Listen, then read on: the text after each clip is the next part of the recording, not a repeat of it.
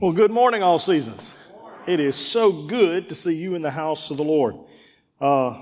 Really excited as far as the series that we're on, and certain ones really just take my mind, and it allows me to stretch no matter how many times I preach it or how many times I go over it. It is a continual, okay, there's more there. And so this series allows us to do that. Last week, we began in this journey to possession.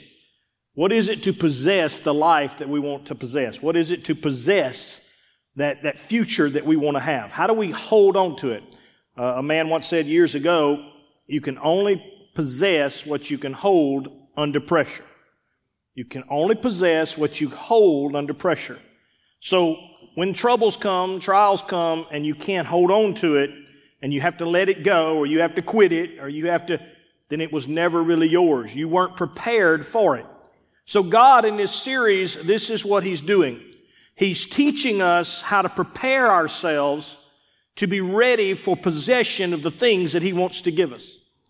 He's getting us prepared so that we're ready to hold on to it and able to say that it's ours. It belongs to us. And so we studied last week as we had Passover and went through the four different times you drink the cup, and we went through all of those things.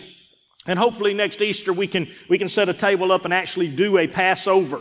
That would be a fun study as far as showing you how it translates into Christ and how it relates to Christ.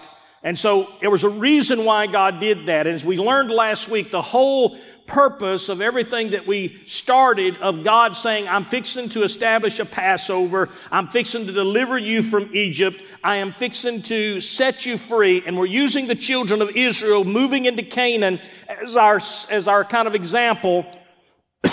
He says, I'm going to, by a strong hand, I am going to take care of the problem. Not you, me. And so like salvation, it works the same way.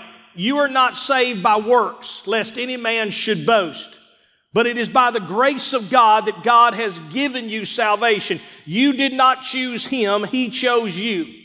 You did not have the ability to come out of what you were in. I did not have the ability to be saved. And we used that phrase last week to kind of sum it all up. And I know it sounds strange when we ask that question, but after we got through the service, it seemed just right, didn't it? That we would ask ourselves, am I really saved?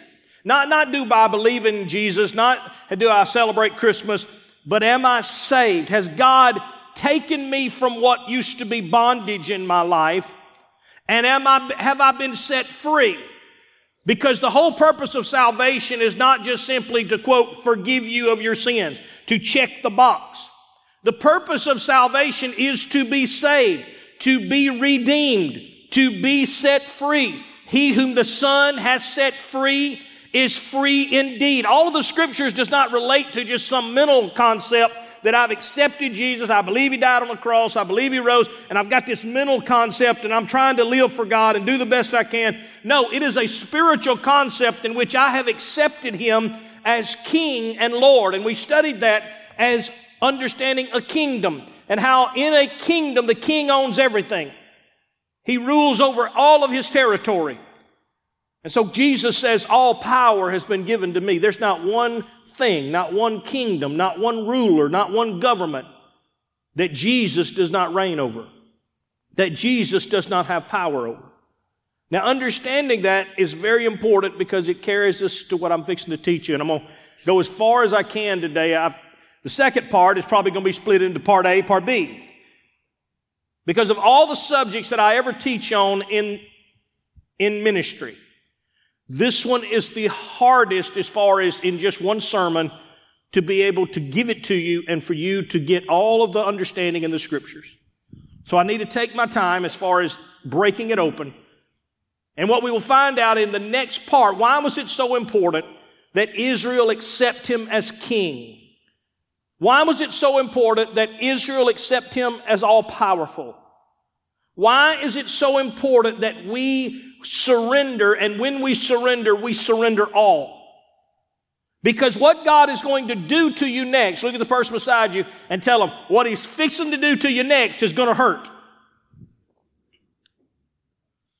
See, I thought about this thing, and I really think I'm going to start a new school. And at the all-season school, what we're going to do is we're going to have 6 to 8 hours of recess and only 30 minutes of math and about 20 minutes of English and about... Now, wouldn't that be a whole lot more fun? Wouldn't that be just so much... I mean, that would be a school everybody would... Hey, I only have to do science for 15 minutes. Then I get to go back and play. Then I get... See, we would all sign up for that school. But your kids, when I walk through the halls here the last week or so, and I look at them, I'm like, you in school again? Yeah. I'm like, man, you ought to be excited. You ought to be... Yeah. I said, is it hard? Yeah. Now, see, they don't have no desire to do that. So why do you make them do it? Why do you put them through that torture, punishment? Because you want them to be able to add one day. You want them to be able to understand some amount of science, some amount of learning. You want them to grow. They'll still tell you, as I did growing in school, I was a straight-A student in recess. I got that S satisfactory. I got that S every single time. Never unsatisfactory at recess. I was the bomb at recess.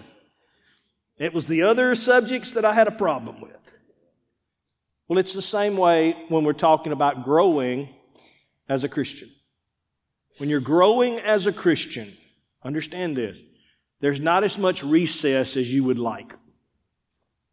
There are a lot of classes. There's a lot of learning. And God has built the school that way.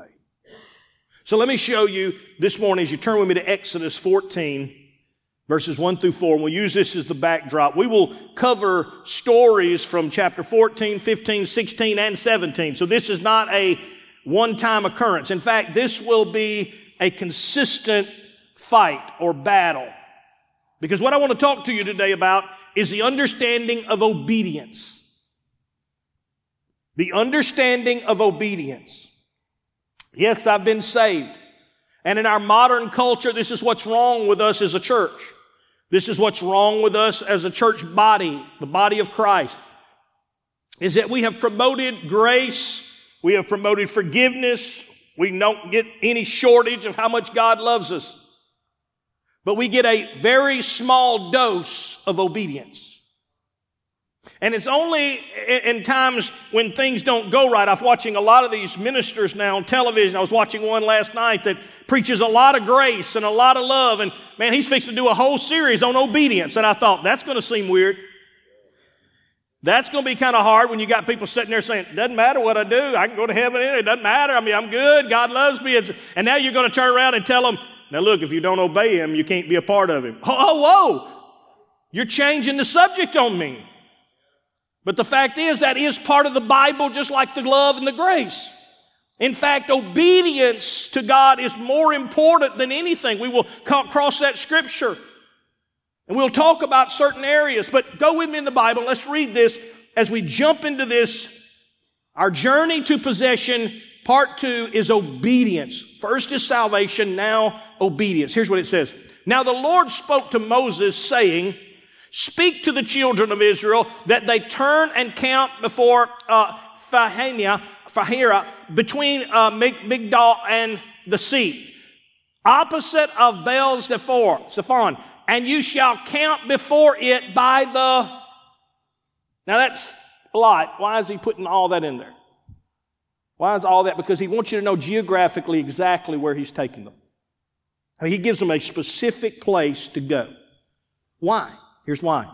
For Pharaoh will say of the children of Israel, they are bewildered by the land. In other words, they walked out and didn't know where they were going, and how ignorant they were to just walk right into the biggest trap they could walk into. They were so dumb. They didn't know what the land just messed them up. I mean, anybody with any understanding would never go where they're going. Why? Because for Pharaoh will say of the children that they are bewildered by the land. The wilderness has closed them in. There's mountains on both sides. For Pharaoh Then I will harden Pharaoh's heart so that he will pursue them, and I will gain honor over Pharaoh and over all his army, that the Egyptians may know that I am the Lord. And they did so. I like that. And they did so. Moses knows where he's going. Moses is trained in military strategy, and yet he's sitting there and he understands, this is where you want us to go. Yes. I'm setting Pharaoh up for this. And in our lives, you have to understand it works the same way. When you're going through something, we think of it as what we're having to go through, what we're having to face. Did you ever think that maybe God is just setting Satan up? That cancer that you got, aha, I got him. I'm just setting you up. That problem, that loss of job, that situation, that kid that's causing you to have to pray more, all the issues, all the struggles that you got, and all the things that you're having to battle. Would you ever think that God says, I am the one who actually has directed or guided you into this main area, this valley with a mountain on both sides and a sea in front of you, and to the world they look at you and they say, you can't do that. You can't overcome alcoholism. You can't break addiction. You can't survive this. You can't overcome the death of that person. You can't. And then God says, hold on, I'm just setting it up because I'm fixing to show something so that when the enemy walks away from you, the only thing the enemy is going to say is that their God is an awesome God, and their God can do what nobody else can do. Did you ever think that the problems that in your marriage, the situations are all set so that God can one day break free and get glory for it? So this is what happens in our lives. This is just one story. Now, I want to give you a few points as we walk along. Number one, if we fear the consequences of man and not the wrath of God, we are merely cowards walking endlessly in a desert. Listen to me very carefully. You need to hear this. If you fear the consequences of man and not the wrath of God, then you're going to become merely a coward walking endlessly in a desert. That will be your life. That sounds like, oh, that's so hard. Because we want to be able to say, oh, no, God does what God wants to do. Let me give you an understanding. God's large plan is going to be accomplished. Revelations is going to happen with you or without you. The world's going to come to an end with you or without you. It is God's purpose that all should come to the saving grace of God. He says that. So when somebody says, well, he predestines this. No. What he's predestined are the things that he has spoken. The things he has spoken is what he's predestined. So when I speak it, it will come to pass. It is predestined, and I knew the end of it. I spoke the end of it before I ever got to the beginning of it. That's God.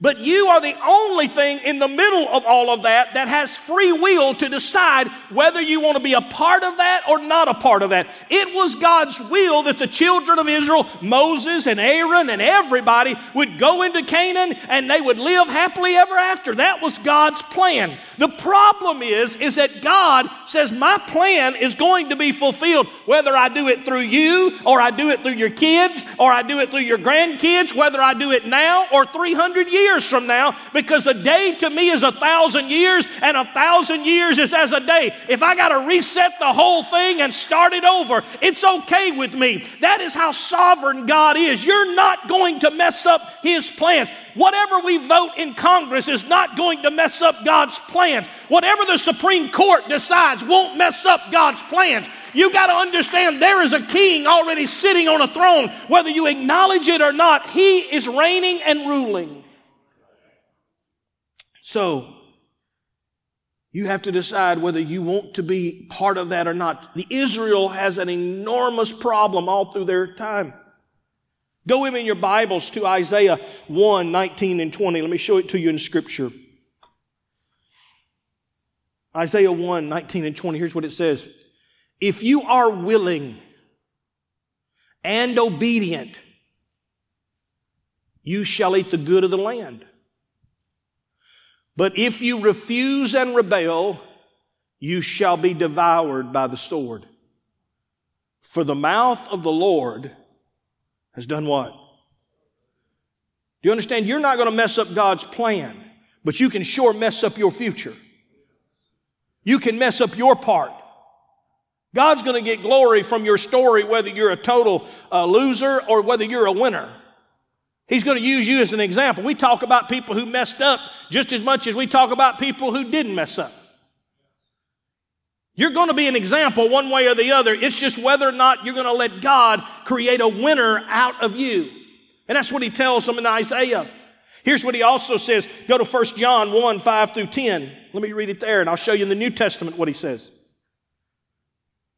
This is the message which we have heard from him and declare to you, that God is light, and in him there is no darkness at all.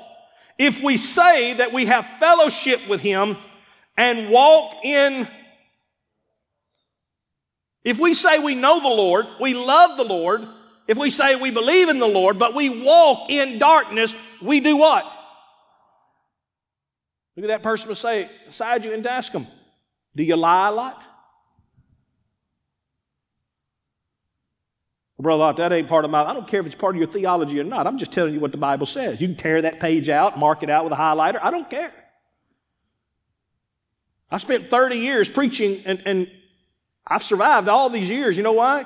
Because I don't give anywhere away from that book. So your anger, your madness, people who don't like me and meet me in Walmart that says, oh, Pastor Lott, they're not mad at me because I've never called them anything. I've never stole anything from them, never did. I'm just telling them what it says. If we say that we have fellowship with God, but we walk in darkness, we lie and do not practice the truth. It means God has told you something and you have said, I'm not going to do it. But if we walk in the light as he is in the light, we have fellowship with one another. Not only do we have fellowship with God, but it creates a fellowship with each other. It makes church more fun. It makes life more exciting. It's no fun if you walk in here hiding a bunch of stuff, dealing with a bunch of stuff, doing a bunch of stuff, and you sit down and people's like, hey, you need to come hang out with us. Yeah. Hey, you need to come over and spend. Yeah, I'll think about that. No, it's only when you decide to walk in light that all of a sudden fellowship comes in your life. So he says, we have fellowship one with another, and the blood of Jesus, his Son, cleanses us from all. I don't want you to walk around guilty or feeling bad. God doesn't want that. But at the same time, you can't walk around disobediently trying to hide it and think, God understands me. No, he doesn't. God has a remedy. Get in the light. Walk in the light. So if we say we have not sinned, we deceive ourselves, and the truth is not in us. So if somebody comes along and says, well, I don't sin or anything, they're lying to you. Now, I don't sin every day. Hopefully, I don't sin very often. But on those moments when I make mistakes, those moments I said it wrong, I got angry when I shouldn't have got angry, Lord, forgive me. That's not the person I want to be. The beauty of the Bible is that if any sin, ask, confess your sins, repent, and you shall be forgiven. God says, good, get up, let's go. That's life. That's the beautiful life of it. It's not saying, God's got to take me whether I change, God's got to take me the way I am. That's not the system. That's the system in America we've tried to create, that this is what religion and the world looks at it and says, the only difference between you and me is you go to church. You're no more free than I am. You're no more different than I am. You live the same life. You speak the same language. You cuss as much as I cuss. You drink as much as I drink. You do the things I would do. You think the way I think. You laugh at the same jokes I laugh at. The only difference is you go to church. You're still in the same bondage that I'm in.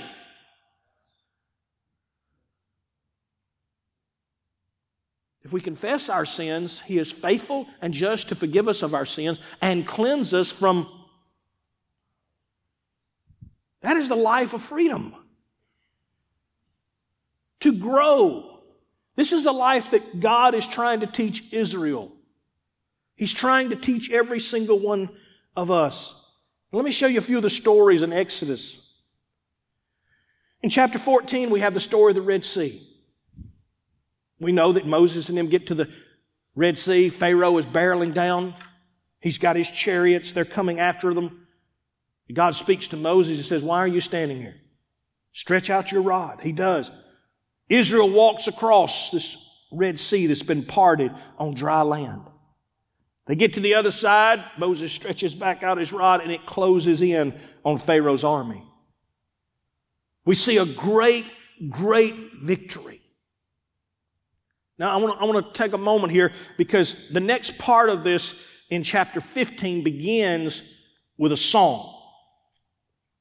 Now, let me be very careful because I want to say this just right if I can. I have absolutely nothing against praise, worship, songs. I enjoyed the praise team was cranking, and man, that was powerful this morning. But let me be very, very clear to you. Praise music won't last.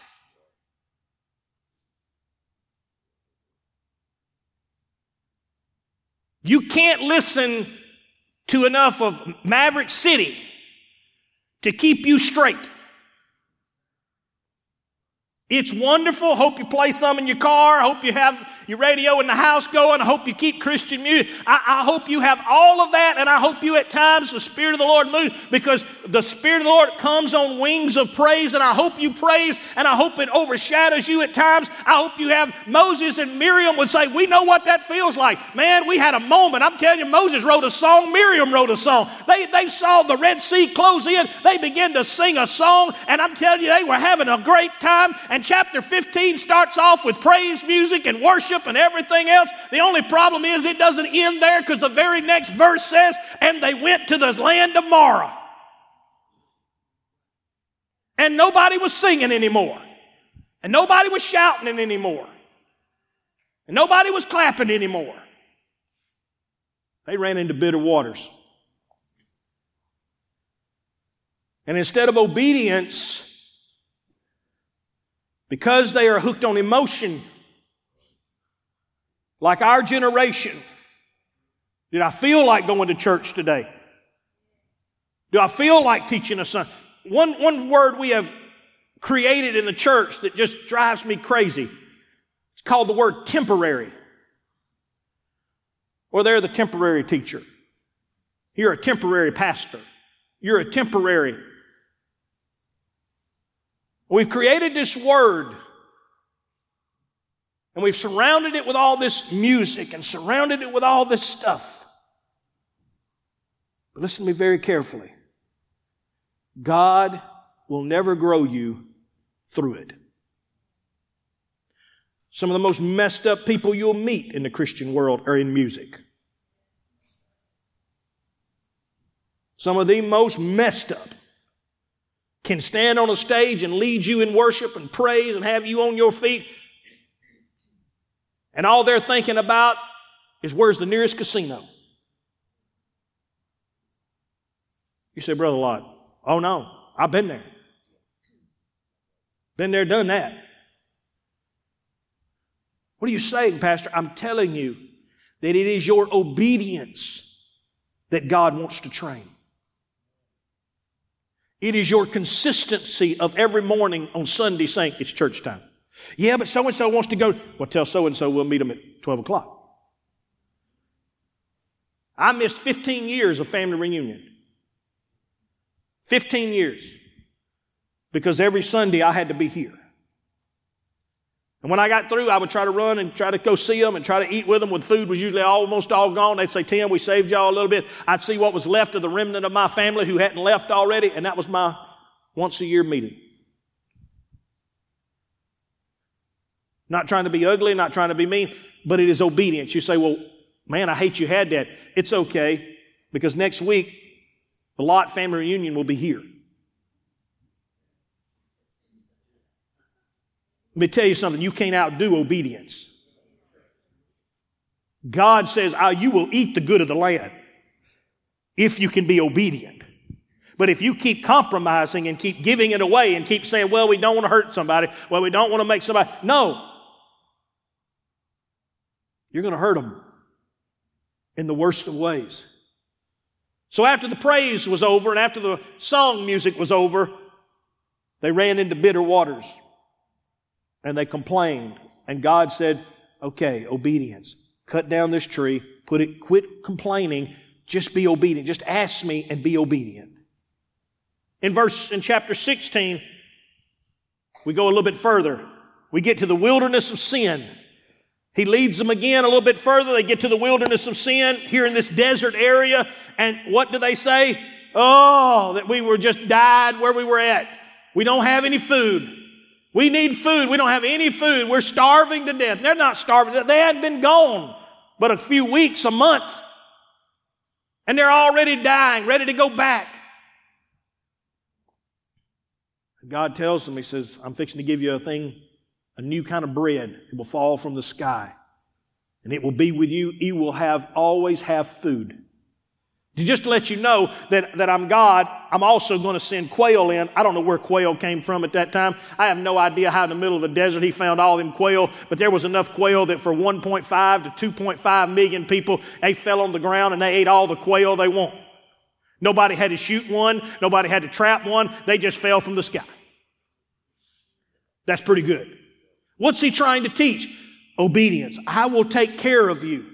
Jesus will preach this in the New Testament. Your Father already knows what you have need of. He clothes the flowers. He feeds the birds. Don't you think he'll take care of you? Seek first the kingdom of God, and then all these other things will be added unto you. This is what God is teaching them in the desert. Put God first. Seek him first. Make him first. Don't make him second, third, or an afterthought. Make him first. Obedience.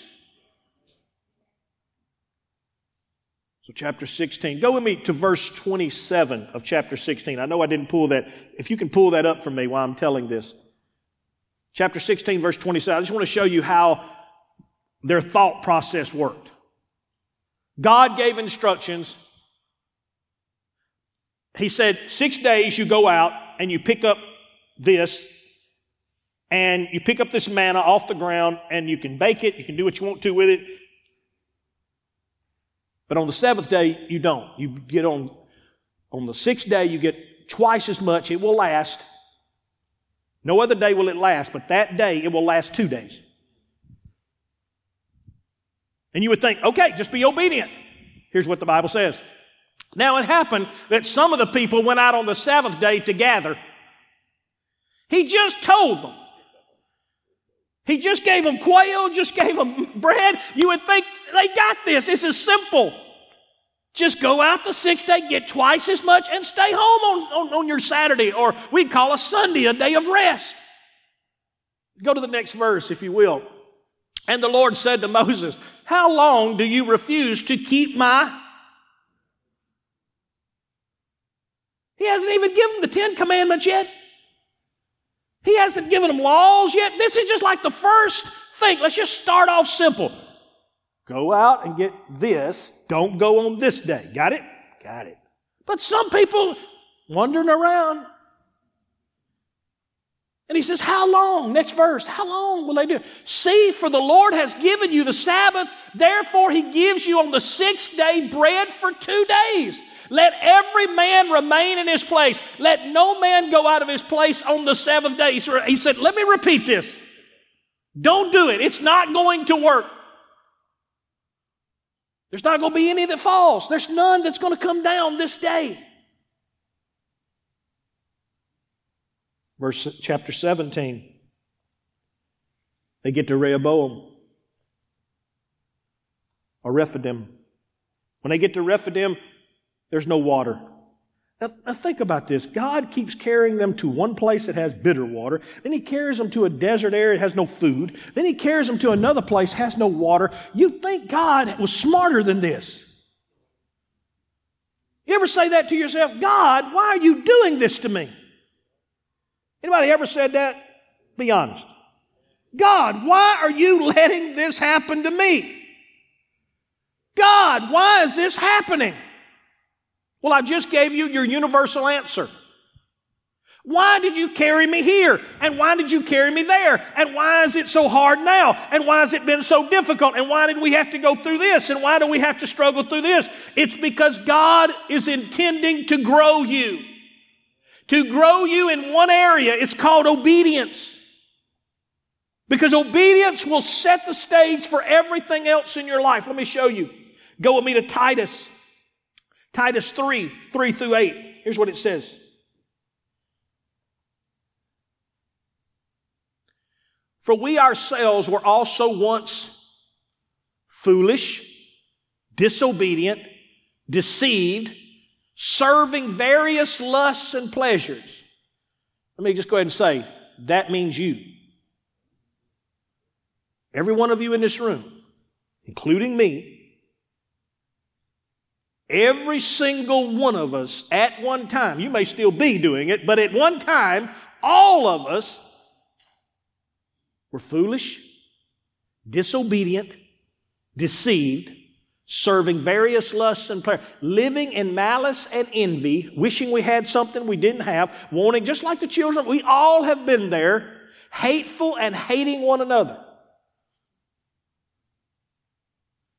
But when the kindness and the love of God, our Savior toward man appeared, He saved you, not by works of righteousness which we have done, but according to His mercies, He did what? He saved you. He saved me. Through the washing of regeneration and the renewing of the Holy Spirit, whom He poured out on us abundantly through Jesus Christ our Savior, that having been justified by His grace, we should become heirs according to the hope of eternal life. This is the faithful saying. And these things I want you to affirm constantly, that those who have believed in God should be careful to maintain good works or be obedient.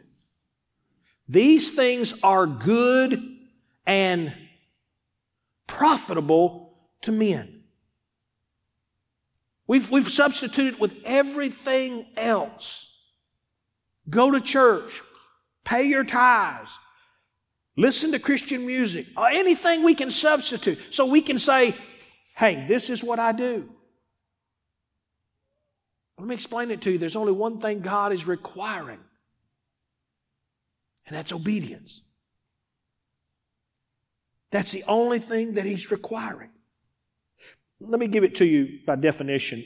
In Webster's dictionary, obedience is defined as obeying or ready to obey or being submissive to another's will.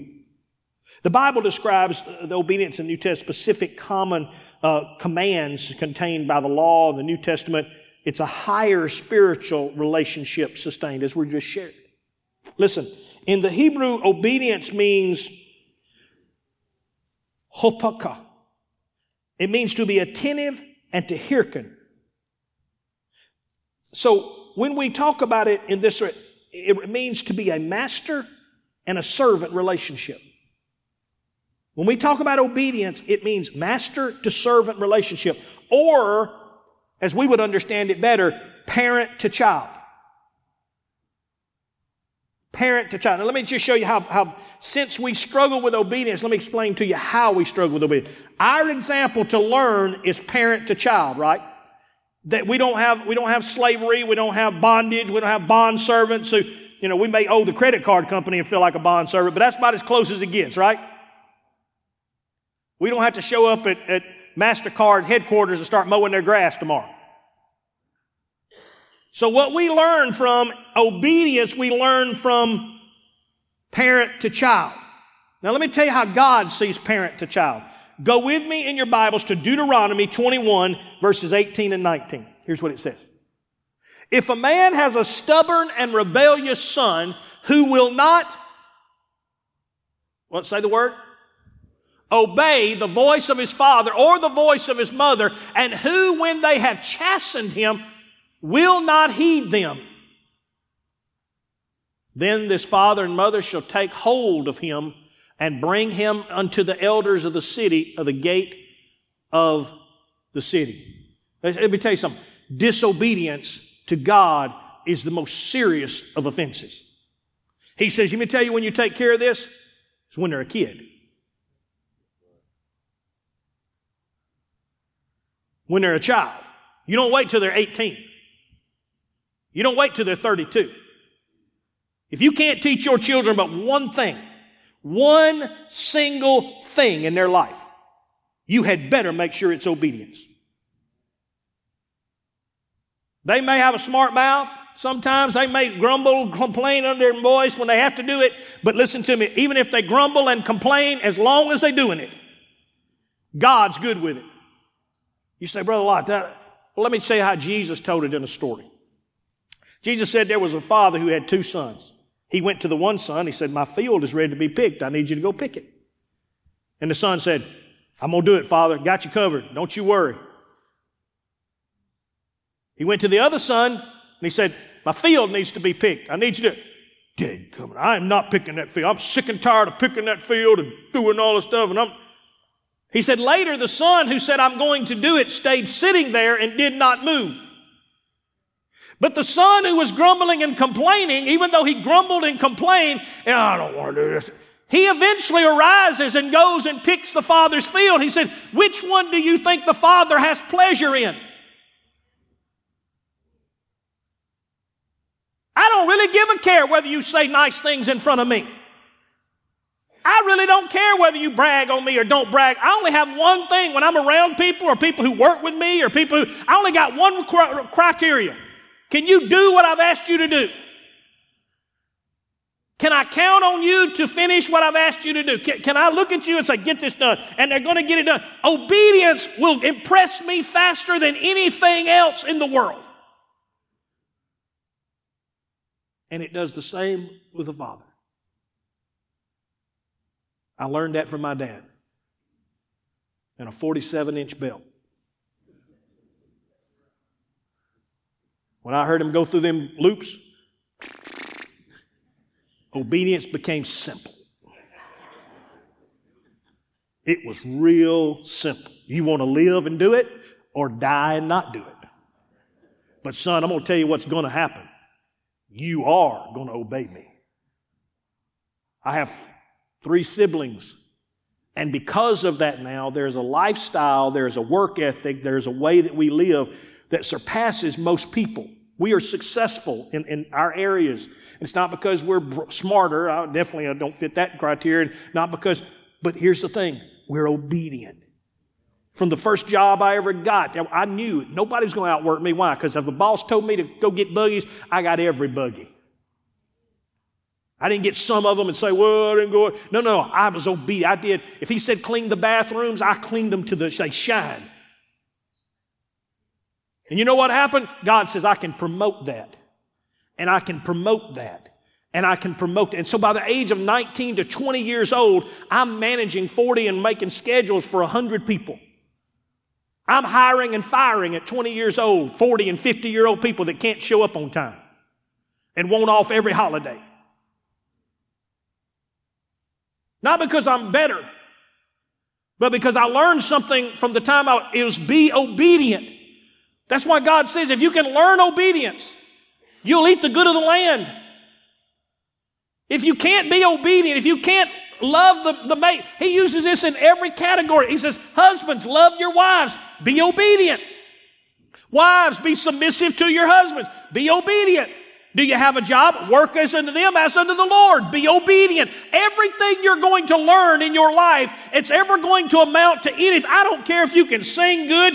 It doesn't matter if you're Elvis Presley. You're going to die on a toilet butt naked one day because you can't be obedient. It don't matter if you can sing like Whitney Houston. You're going to die in a bathtub drowning because you can't lay off the drugs. Let me tell you what's going to keep you alive, well, healthy, and moving forward. Obedience. I know it sounds graphic and horrible. Here's the other word for it. The truth. Add that one to it for sure. He's telling you the truth.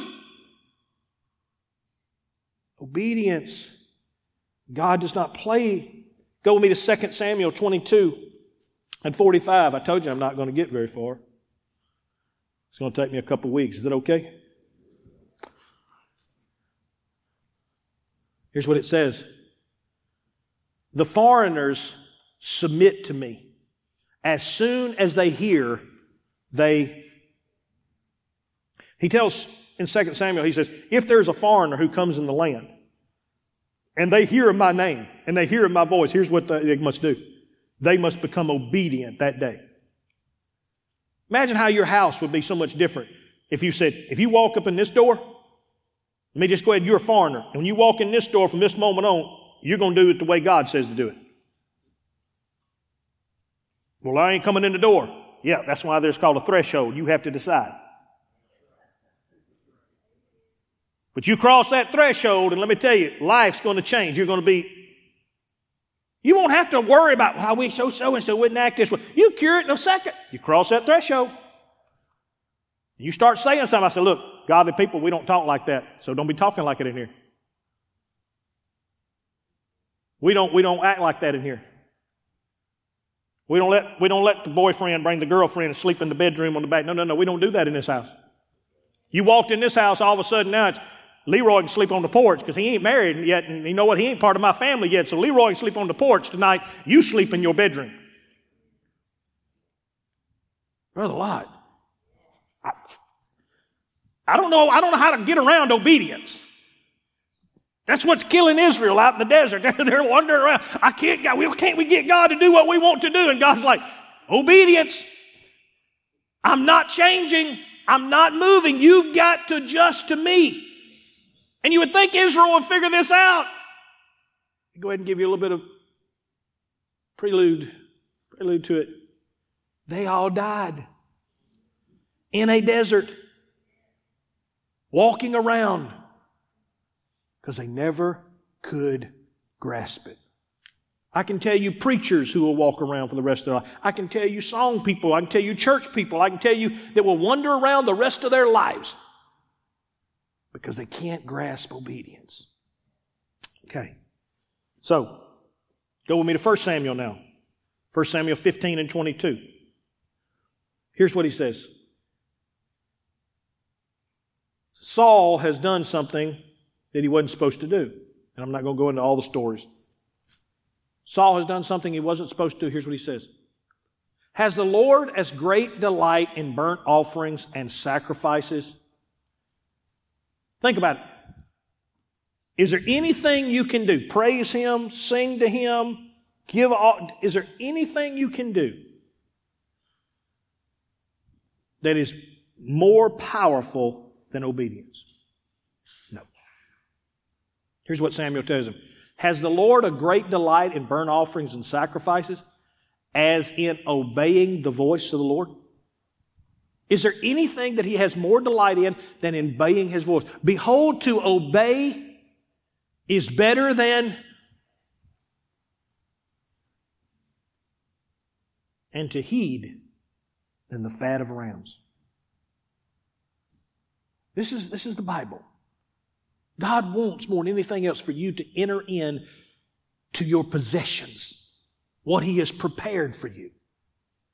God, when I was on Bank Street 28 years ago when I was on Bank Street, God's greatest desire is that I would be standing on this stage with all of you and having a camp and having everything that's going on and touching lives all over Mississippi.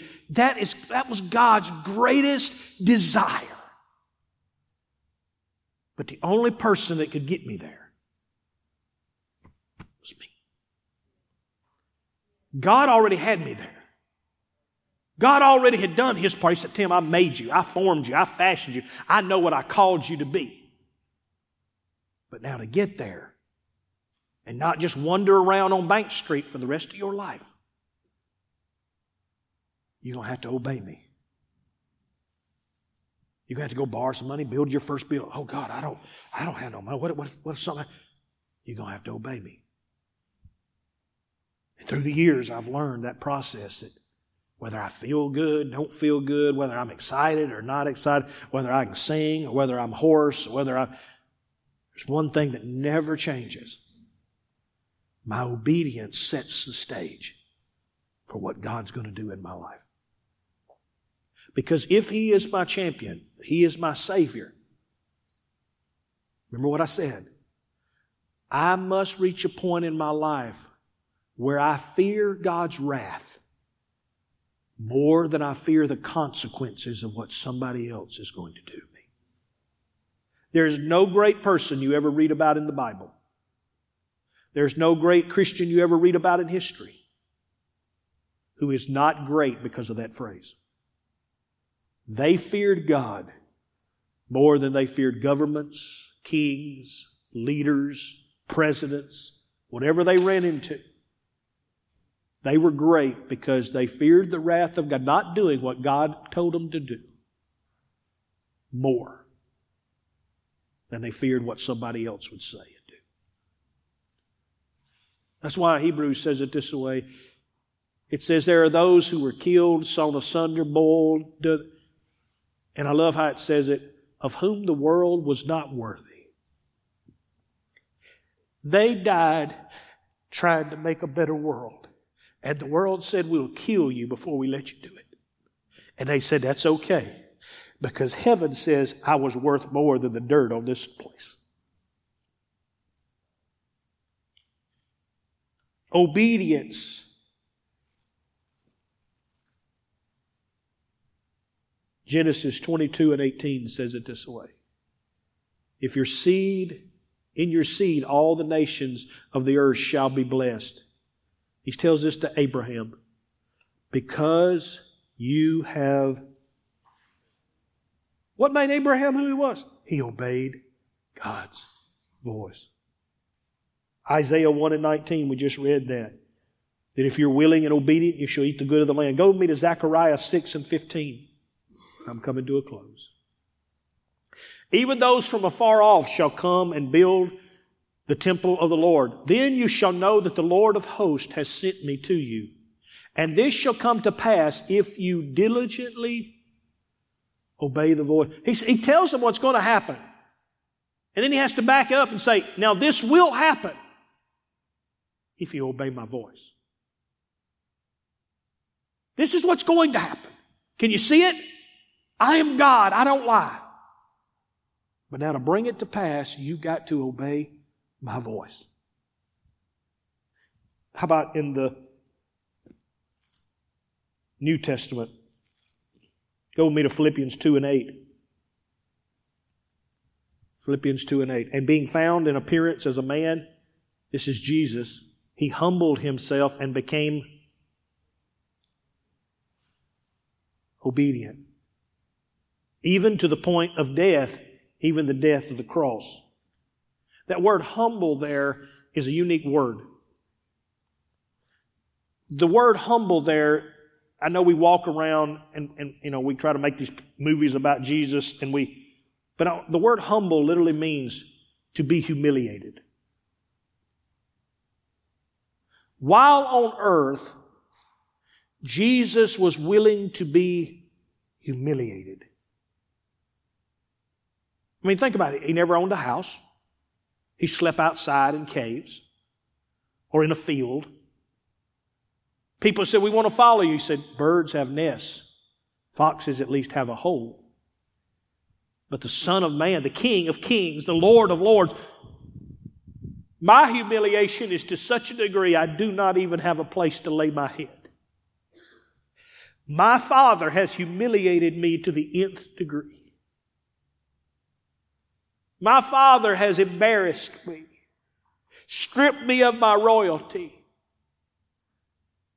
and told me to walk as lowly as I can possibly walk. Even when I die, I don't even have a tomb. I have to borrow one. I know people make that sound like, oh, he had to borrow two because he knew he wouldn't need one. No, he didn't buy one. Because he was humiliated all through his life. He was humbled. He had to rely on God for every single thing in his life. And God said, because you did that, it allows me now to give you a name above every name. There's not one of us in this room who can say, well, they don't know what I've been through. Jesus does. They don't know the pain we went through. Jesus does. My aunt suffered when she died. So did Jesus.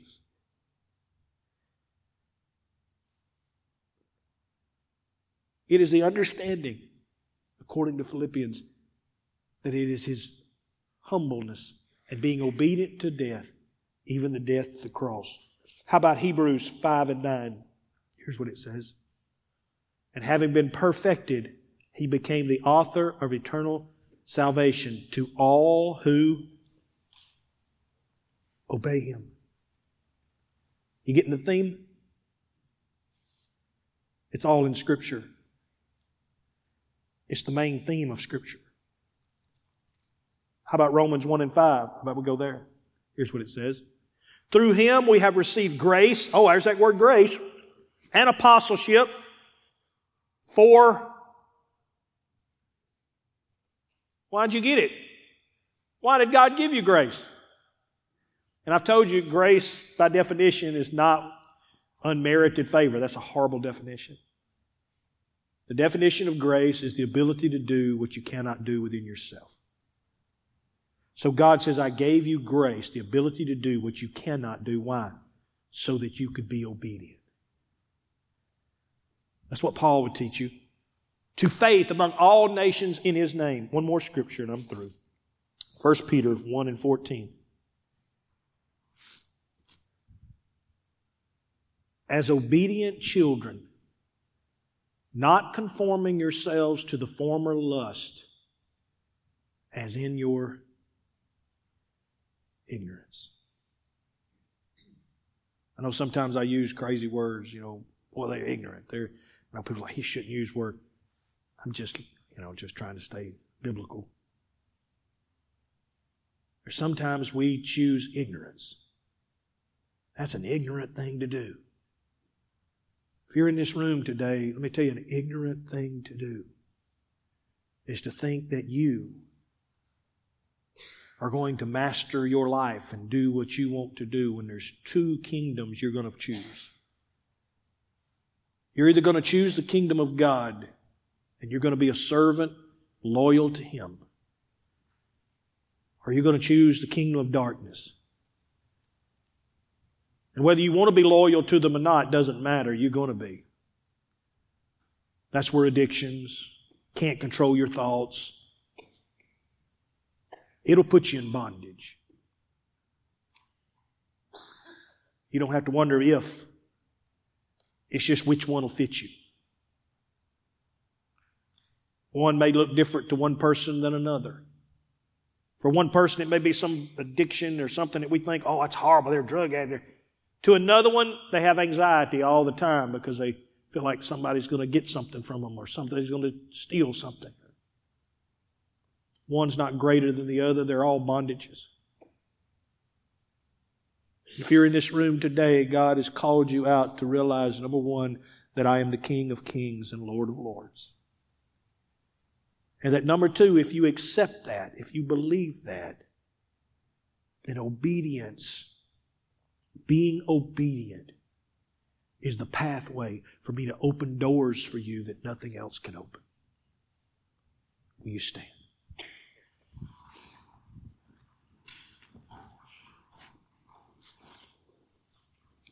Is it all right if I come back next week and really take this a little other level?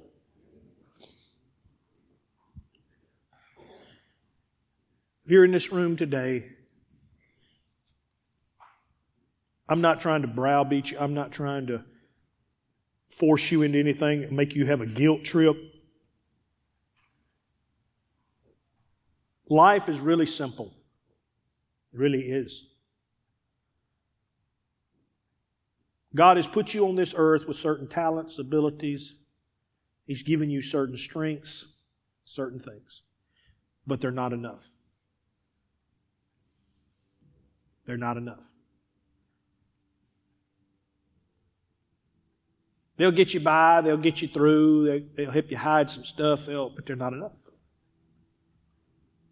Nobody will ever really know what goes on in your mind and your struggles and your difficulties. Nobody will ever really grasp, only you. That's why it's hard to explain to somebody what you're going through. I can't hardly explain to somebody what I go through. Through my years of battling depression, battling different things I've had to battle, God has said, we're going to carry you over here and let you deal with this. And I'm like, no. Yes. Because, Tim, what I want to do when I carry you there is I want to reveal who I am to you. I'm the God that makes water sweet when you can't make them sweet.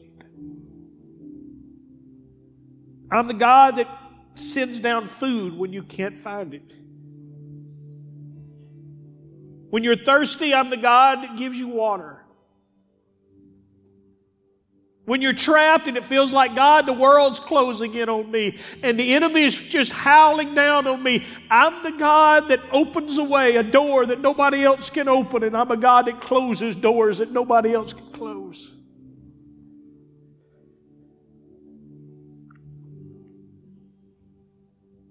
I'm the God that takes care of the flowers and the birds. And if you'll let me, I'll take care of you. But to prove or to show me that you have real faith, and we'll talk about that, it's only illustrated in obedience. Can I trust you with what I've given you? Do you believe in me more than your circumstance, more than the pressure, more than the foolishness? If you're in this room today and you say, Pastor, that's me. I get caught up in all the foolishness. I get caught up in the bitter water. I get caught up in what's going on around me, and it feels like the world. I get caught up in all of this. And like the children of Israel, I take my mind off the God who saves me, who takes care of me, who meets my needs and covers what I can't cover, who fights battles for me. You're in this room today, and this message is spark that understanding that I need to regain that. And how do I do that, Brother Lott? It's simple. All you have to do is just confess your sin, confess your failure, confess your fault. That's what we just read. He's not your enemy. He's your loving Father. And He says, if you'll run to me, if you'll just ask me, I'm not going to hold one good thing out from you. But you got to trust me. You got to fear me and my wrath more than the consequences of what this old world can throw against you. The humiliation they may give you, the laughter they may shine at you. You've got to trust me. If you're in this room right now and you say, Pastor, I need to do that, then I invite you right now to step out from where you are. Come down to this altar. Nobody's here to bother you. I'm not going to bother you this morning unless you need me to pray for something. This is just you humbling yourself. Jesus, who is our ultimate example, humbled Himself and became obedient. God says, can I expect that from you? Can I trust you with that? Can I depend on you to do that? Can you die to the things that you need to die to? Yes, praise is wonderful. Yes, I love those moments of victory. But I love the way the old-timers used to say it. Whether God ever does anything for me ever again. Whether He ever does anything good for me ever again. He's already done more than enough to be my Lord. and to be my God. That's what unlocks the door. Father, this morning, thank you. As we go to Sunday school, thank you for giving us this moment to learn. And I pray that they're getting from this what you're igniting, stirring in my spirit. And I pray that they will give the enemy fits this week. Not through just their actions, not through just those wonderful moments, but through just their straight obedience. Just obedience. Setting the stage for you to do something great. In Jesus' name. Amen. God bless you. You're dismissed.